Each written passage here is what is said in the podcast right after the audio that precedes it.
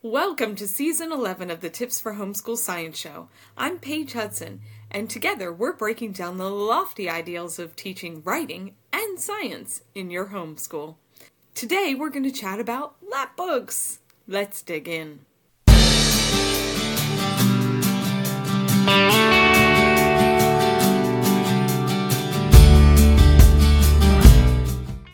Week, we chatted about my favorite method of writing in science, notebooking. We also chatted about its two components the material or written part, and the visual or the picture part.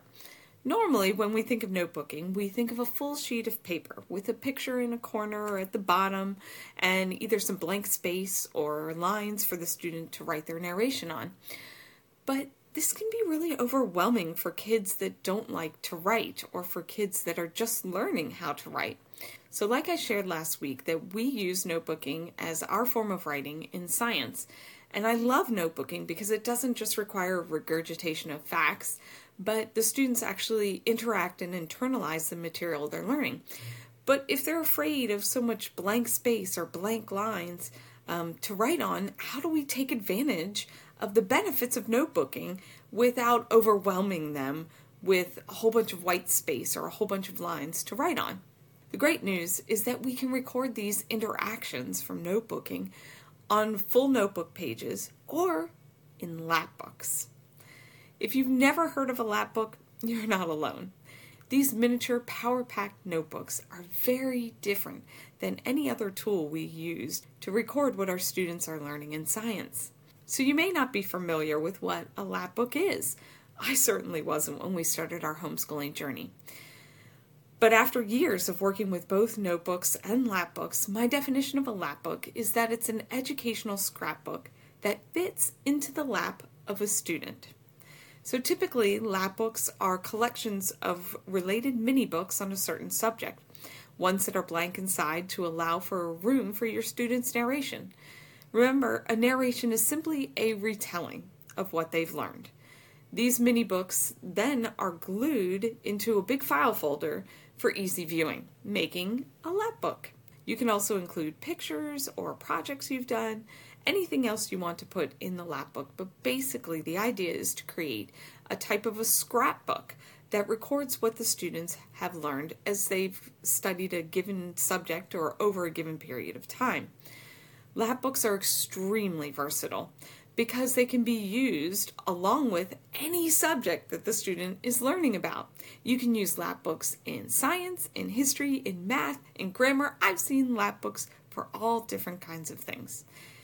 And we loved mixing things up a bit in our homeschool and throwing in a lap book or two into the mix, especially during their early years. Lapbooks are excellent tools to use with elementary students as a way of reinforcing what they're learning because this age group tends to prefer a smaller canvas to work on. Lapbooks are mini notebooks, ones that can help our younger students not to be overwhelmed by a full blank page, and ones that can help our students organize their thoughts in a creative way. So, the heartbeat of a lapbook is the mini book that's placed inside. Mini books contain information on topics on the main subject of the lap book. So these can be in a variety of shapes and sizes. I've seen circles, squares, rectangles, hexagons, and even animal shapes. At a bare minimum, all mini books should have the title of the subject. Usually, they will also include a picture of the subject as well. The interior of the mini book should be blank, or maybe there may be a few lines in there, but basically, it needs to allow enough room for the students to add a sentence or maybe more uh, detailing what they've learned about the subject in their own words. The interior can also include a labeled sketch or a graph to represent what the students have learned about the subject. So there's lots of options for what you can put inside this little mini book. Each of the mini books will be on a different subtopic within that main lap book topic. So, for instance, you could have a lap book with the main big topic of plants. Then the related mini books could be on types of leaves, the kinds of flowers, the parts of a seed, and other options. The main idea here is that you're creating an educational scrapbook about a subject that your students are learning about in real time. Then one day they could pull it down, open it up on their laps, and look back at what they studied and remember. So now that you know a little bit more about what a lap book is, let's look at three different ways that you can use these lap books in your homeschool. So first, we use lap books to review a unit. So once we finish covering something in our current curriculum, we may go back over it with a little lap book and work on that over a day or two just to kind of refresh and review what we studied over the unit. It's a great option if your students are older and they want a little bit more creativity into their study. They can take the time to create this lap book in a day or two one that highlights the key points of what they've learned over the unit. You can use it as a study aid, or you can just use it as a way to review what you've learned. The second way you can use lap books is to switch things up a bit, like I mentioned before. We've found it very helpful to swap in a lap book here or there uh, in place of our notebook in order to change the tone or change the mood. Uh, when things are getting a little too serious in our homeschool, we may add in a lap book to inject a little bit of fun into our studies. This works great with students of all ages, especially if you've got a group of kids that are different ages. It's fun to see them both do a lap book and see the different results. So, lap books are a great way to change things up a bit when you get bored with the old, same tired routine. And third, you can use lapbooks with your younger students while your older students are creating a notebook or a journal or logbook of what they've studied. This gives your younger students less white space to manage. So they're not getting a full sheet of paper, they're only getting a little bit that's in a mini book.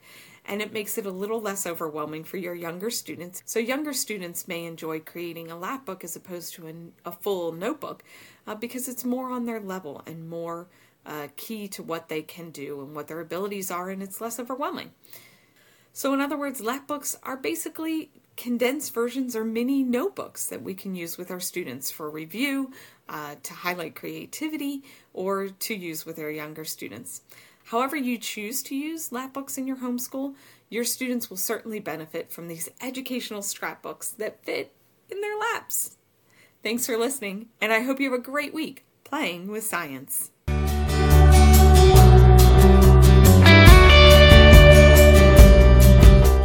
Did you know that all the programs at Elemental Science use notebooking?